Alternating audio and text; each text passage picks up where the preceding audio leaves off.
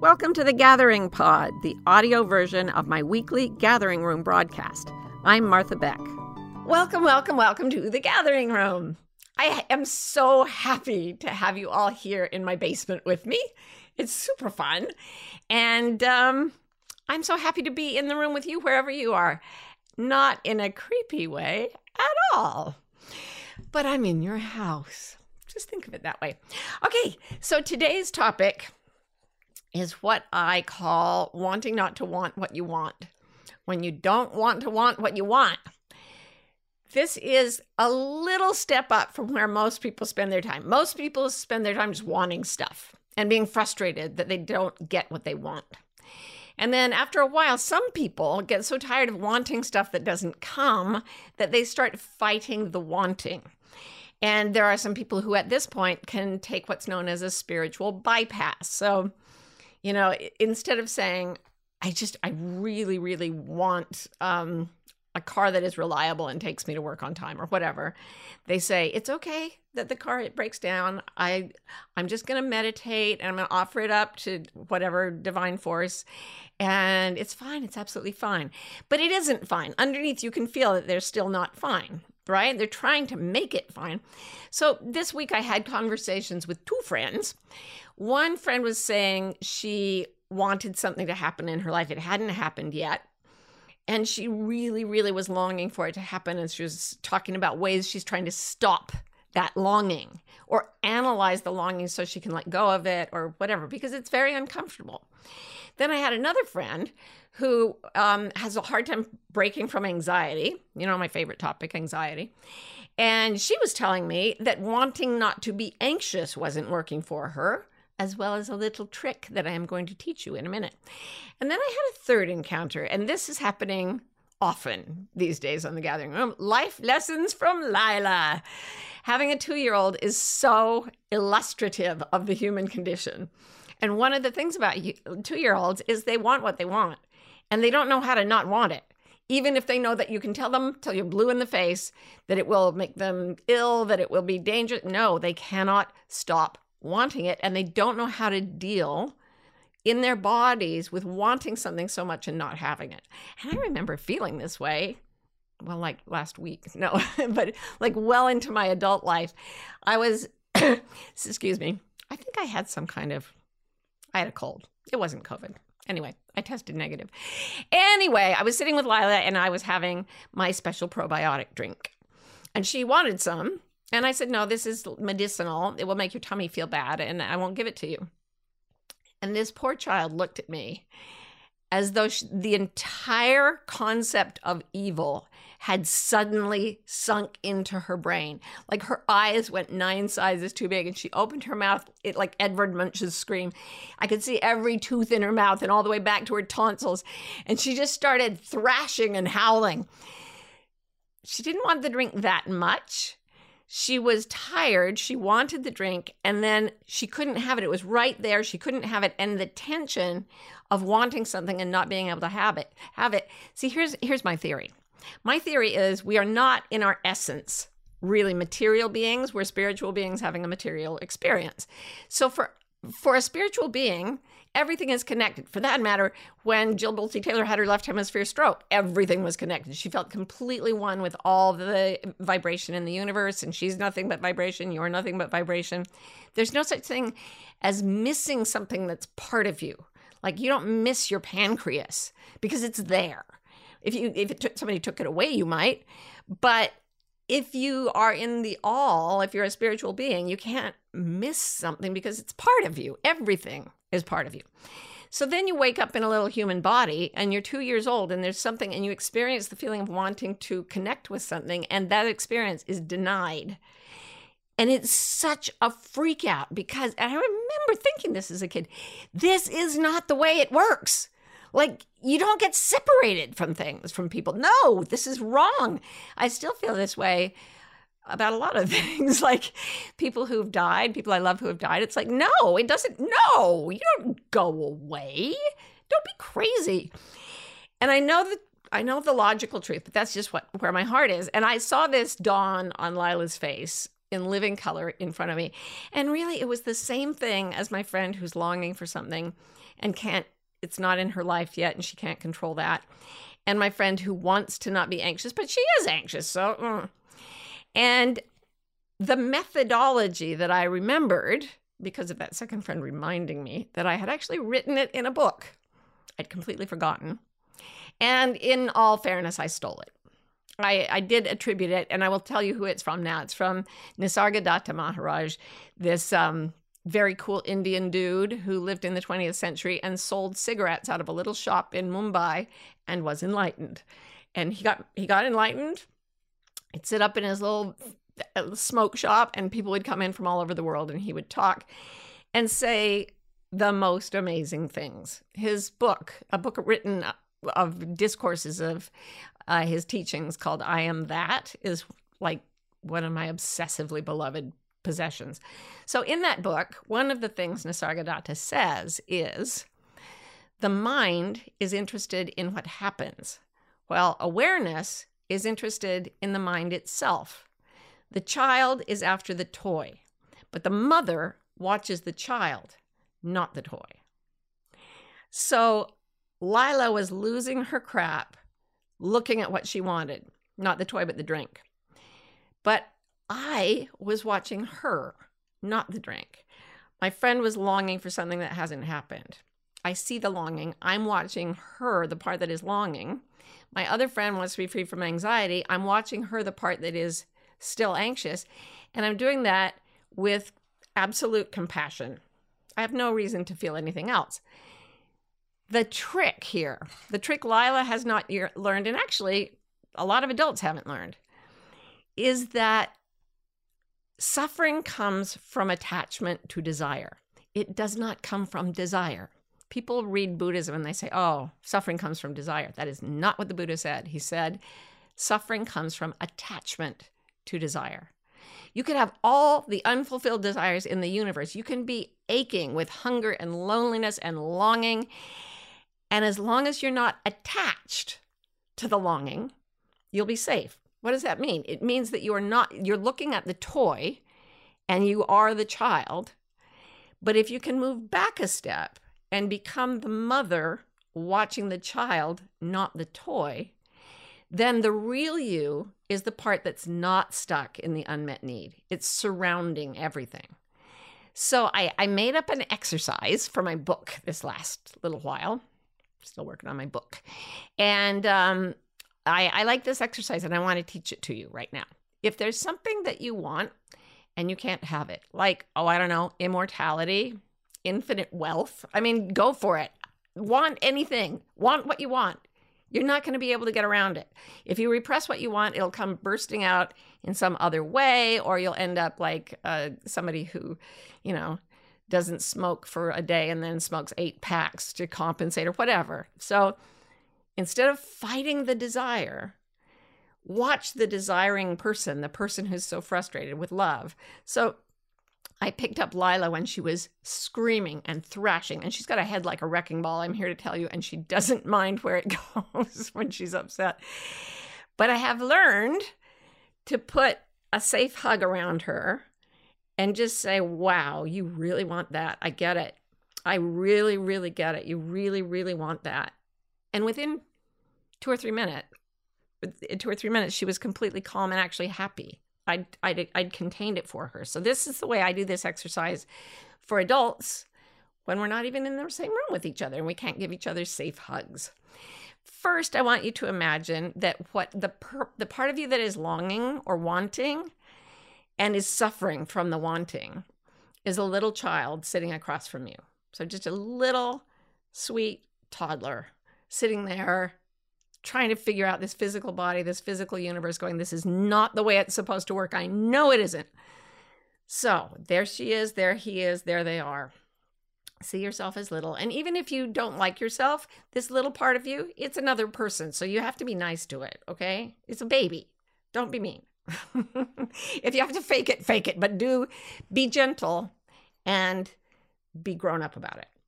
You look at the part of you that wants and you pick it up, you put it in your lap, this little two year old, you let it thrash, and you say to it, Oh, those are huge feelings, aren't they? I really get it. I really get it.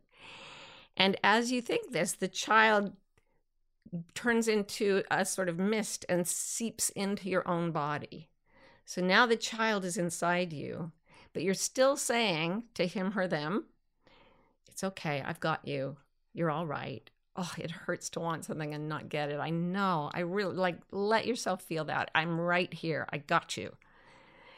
So keep that going until you can really feel compassion for the child. Now, zero in your attention on that compassion and allow it to take um, visible form as light, like a, a mist of light that is love, and it suffuses you and the child. Okay. And it becomes so bright and so warm, and it starts to emanate through your skin, and it starts to glow brighter and brighter, and it's coming out, it's creating a big field and instead of getting dimmer, it gets more and more brilliant and brighter and brighter as it goes out. And you can let just let it go out as far as it wants. It might be like a skyscraper, it might reach to the end of the universe, it might be 10 feet tall, whatever it is, it's bigger than your body. So now become that field of light, which is the compassion, and look down inside yourself at the physical you who is sitting there, whatever age you are right now, and aim all that compassion at the whole of you, the little child inside and the adult sitting there, and say from this field of light, I've got you. I know, I know. This is, it's so much. It's so big. It's so hard to be a human. I so understand that. I've got you. I've got you. I've got you. I won't let anything bad happen to you. You just feel everything you're feeling. Just go as long as you want. And just keep doing that for a while until you can genuinely feel a compassion for the part of you that wants without being identified with the want. You're just there to love the one who wants. And when you can do that, when you can be the field of compassion, imagine it really big and really bright, and now it's going to pull back into you and as it does, it doesn't still doesn't get dimmer, it still gets brighter. And it becomes more and more concentrated and more and more focused. And then it pulls itself into your skin and just shines right from underneath the surface of your skin all over. And it's going out to the whole world saying, I know what it's like to be you. I know what it's like to be human. Oh, it's so hard. And sometimes you want something and you can't have it. And that is awful, genuinely, legitimately awful. Throw a fit, kick and scream. I've got you. You've got this. You're going to be okay. We're together. It's okay. I've talked in the past about how one of my heroes, Chris Voss, the FBI hostage negotiator, used exactly this strategy to keep terrorists from killing their hostages. He became a field of empathy and compassion that would say to them, Oh, you want a helicopter and $20 million? Gosh, that sounds, oh, it sounds like you really want that. I'm not even exaggerating. This is exactly what he says in his book. Gosh, you really want a helicopter, but I can't get one for you, but I'm right here. I'm right here and I know how that feels. Oh, it must be awful. Tell me everything. And then the the terrorist would tell him everything and he'd say, "Oh, yeah the injustice that your, you know, cult or whatever has undergone. I totally see it from your perspective. I totally get it. I'm right here. And not always, but a lot of the time, the terrorist or whoever it was would simply free the hostages because what we really want is to be held in the wanting and to know that someone loves us in the experience of unmet wanting that is the absolute excruciating lot of every physical and especially every human being.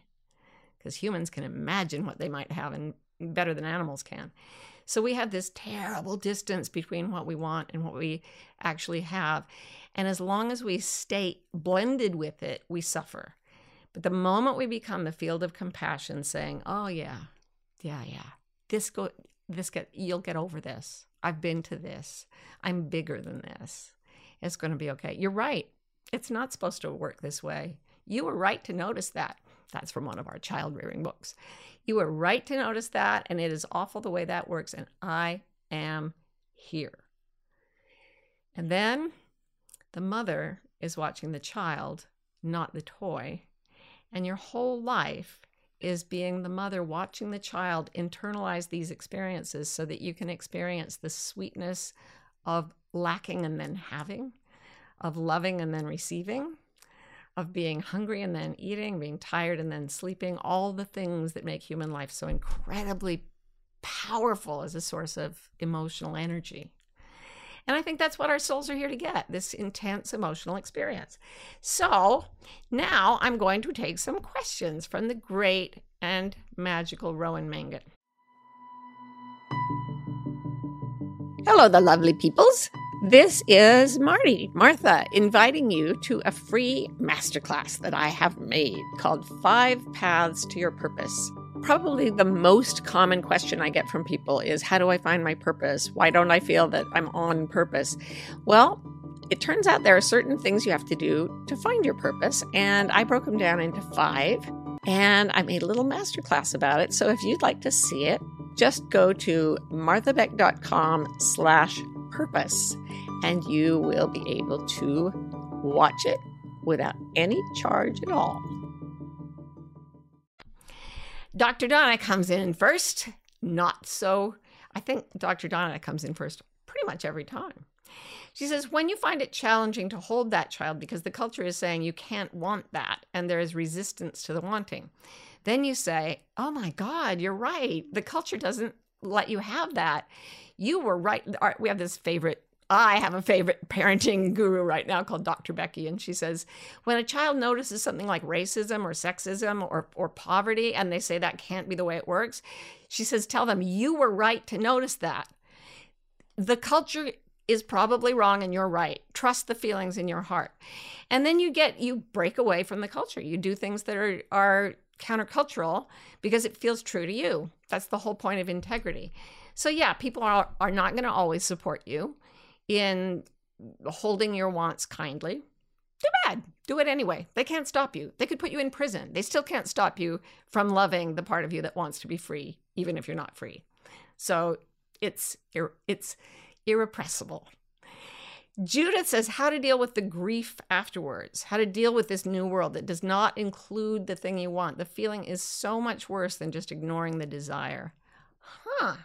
You know, that is actually, I spent the first, um, I'd say 18 years of my life in clinical depression. I mean, I might have not been depressed as a very young toddler, but I was very depressed by the time I was in first grade. And I remember um, the numbness of not feeling my desire for anything. And it just, it seemed pointless to do anything other than kill myself, seriously. And people are shocked by that. Oh, that, that's what I wanted. I wanted to be dead. And then when I was 18, I got myself a little therapy and um, I faced the actual pain of being separated from the things my heart desired. Like, I don't know, being raised to think of myself as not a second rate, second class citizen because that's how Mormon women are raised to think of themselves, things like that. And the pain of it, it came with anger, it came with grief, it came with a lot of intensity. There was weeping where for years I hadn't cried, couldn't cry. And I came through that experience to know that the only way out is through, and that going straight into our pain, the pain of not having what we want, and letting ourselves have that pain and saying, Boy, this hurts, I'm right here. That actually is what turns the raw material of suffering into joy, into strength, into peace. If you hold anger and you don't try to change it, it becomes compassion. If you hold desperate need and you don't let yourself um, avoid the feelings, it gives way into this ability to receive and to um, experience joy that is the opposite of the negative feeling. It only happens if you go through it. And ignoring the feeling means you'll never go through it. You'll be stuck on the other side and you won't be feeling much of anything. And to me, that was clinical depression, and I would do anything, I would feel anything rather than go back there.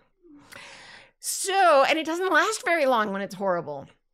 Okay, Ellen says, I want my son with special needs to make progress and relieve my worries. Do you do you have to become okay with just living with worry or does this do, does doing this help to relieve the worry?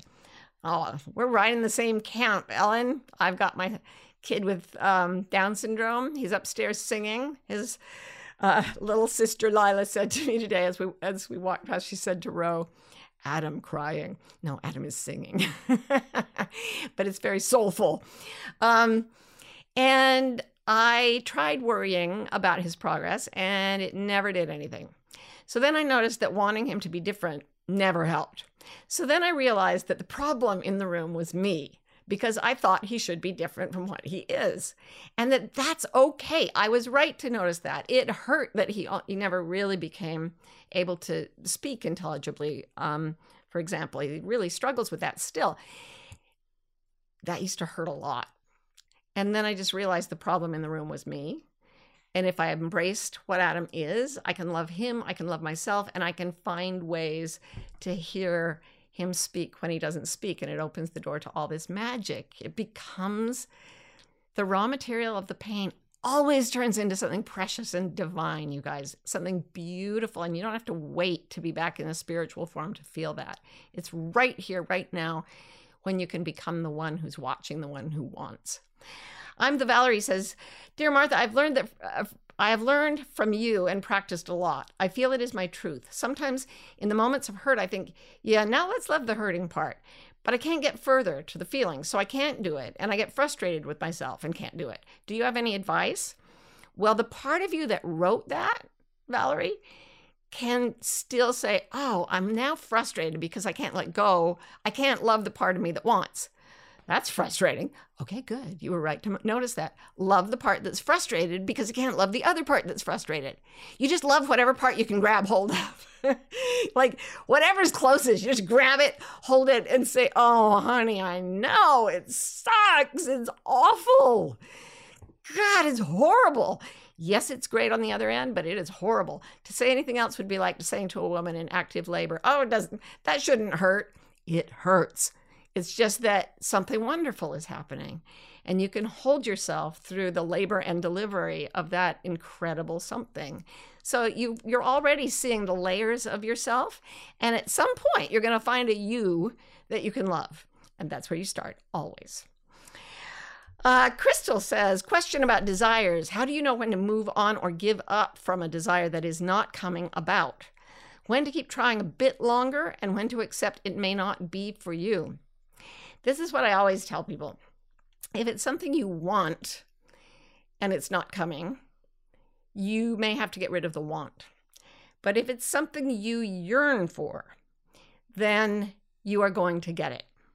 However, the things we yearn for are often sort of disguised as things we want, but they aren't going to come in that form.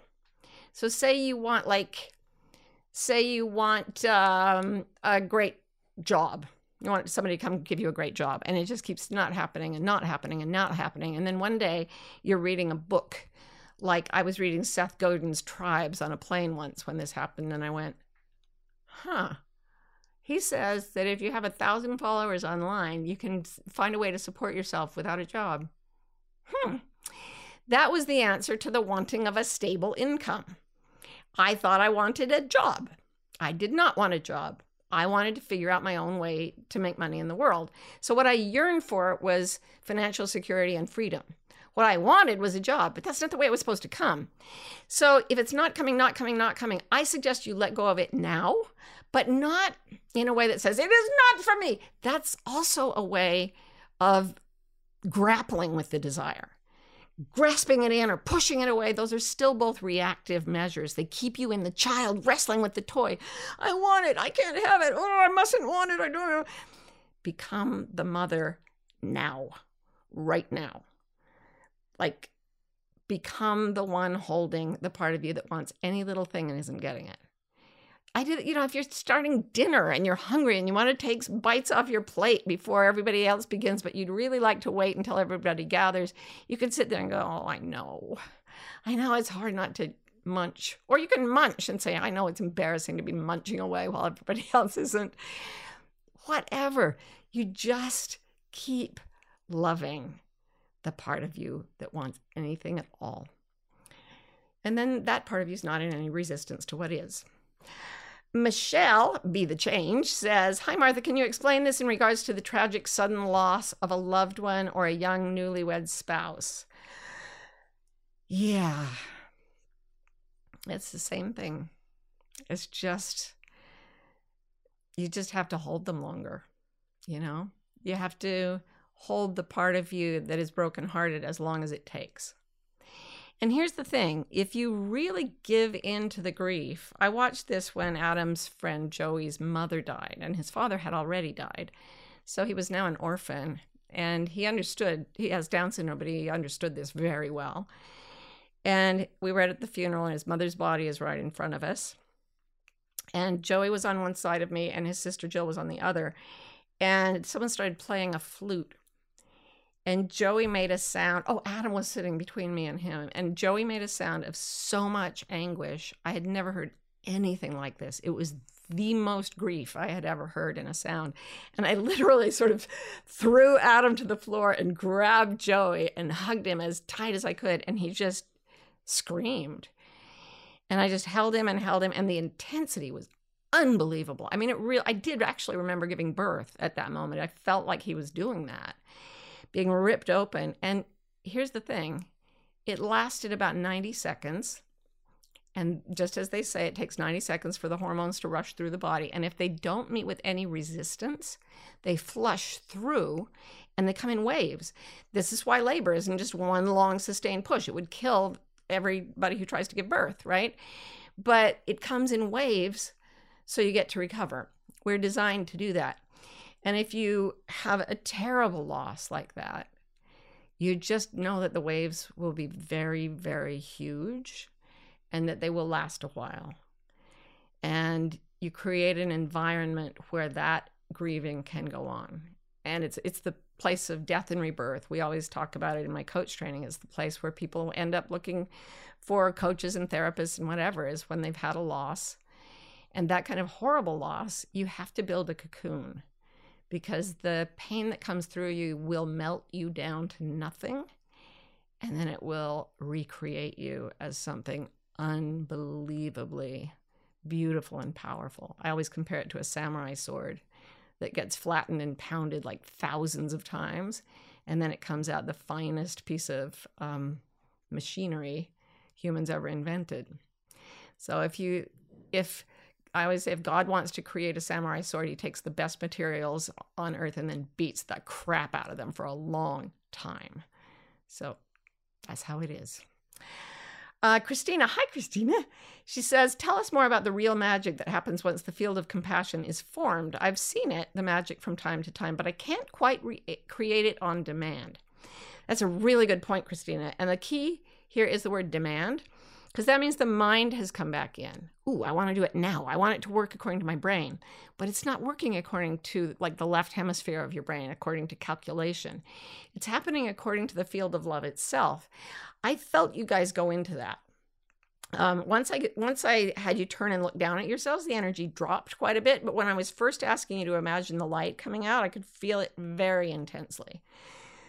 If you can hold that, just the consciousness of of compassion without caring what happens in the physical world. Your body may care what happens in the physical world, but you are the field of compassion, watching your body care about what happens in the physical world.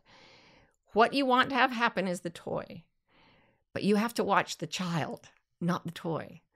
And when you do that, the weird thing is that toys start popping up like magic everywhere. And the challenge then is not to attach to them because you've got them. You're just as relaxed and loving when you've got something as when you don't have something. Things come, they go. It doesn't faze you because you don't want what you don't have and you don't want what you do have enough to suffer about it. You just enjoy whatever state you're in at any moment. So, last of all, Constellations in her bone says, What happens when your longing already is in spirit, yet not in the same geological place? Make any sense? Sure, I've had that with places, with houses that I've lived in that I've seen before I moved there, with people who are far away from me all the time. uh, with people who've died, with events that aren't here in time, but I feel that they're meant to happen. So, all of that, since I believe our spirits exist outside of time, it's all present in the energetic sense. And then the body is moving through this line of time, which is baffling because, you know, like Lila knows that she's meant to get what she wants, but to have it not happen in her line of time is she's never had that before, not in this body.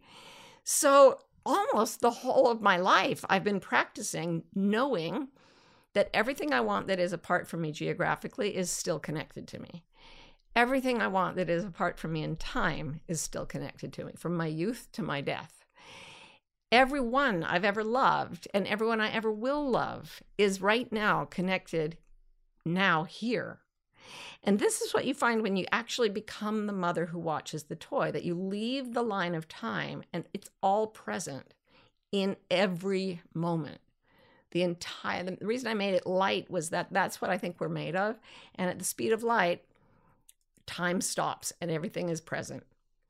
So you can feel that in an energetic spiritual way while you watch the body go through these very intense and ultimately very beautiful experiences of being beaten into samurai swords or melted down and reformed as butterflies or whatever metaphor you want to use. To not want what you, not to, to not have to want what you want. Okay, I'm getting all turned around. I was trying to give a big finish and instead I wanted it and it just wasn't there in the line of time. But now it is. when you're able to want without wanting not to want, and without needing the thing you want to be there in presence, it is already present. That is the great paradox of a spiritual life. So remember that little exercise. Remember to love the child in front of you, take her in, become the great source of compassion. Love all of you now and watch everything in your life come to you without needing to struggle. Thank you so much for being here. Oh, my watch just said, I'm not sure I understand. I don't either. Nobody understands. It's amazing. I want y'all to come back for the gathering room next week. Um, but if you don't, I'll be fine. Love you all. Bye.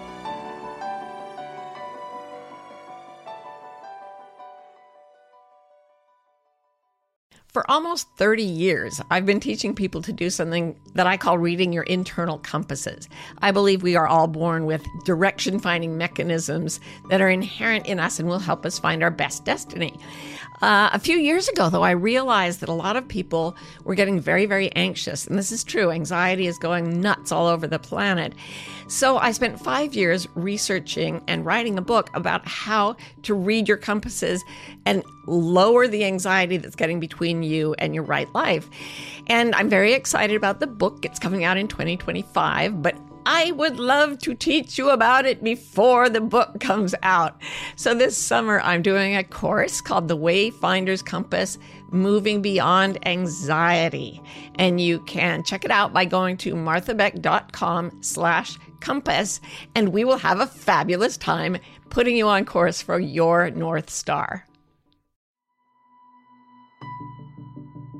It's a bewildering moment to be alive. That's why Martha Beck, me, and Rowan Mangan, me, created Bewildered, the wildly successful podcast for people trying to figure it out. Most of us are trying to fit society's expectations about how we should live, which is stressful and confusing. On Bewildered, we look at topics like perfectionism, what it means to have enough, anxiety, and creativity to see where the culture may be pushing us all away from the lives that truly fulfill us. If you're bewildered, if you want to think and you love to laugh, come join us.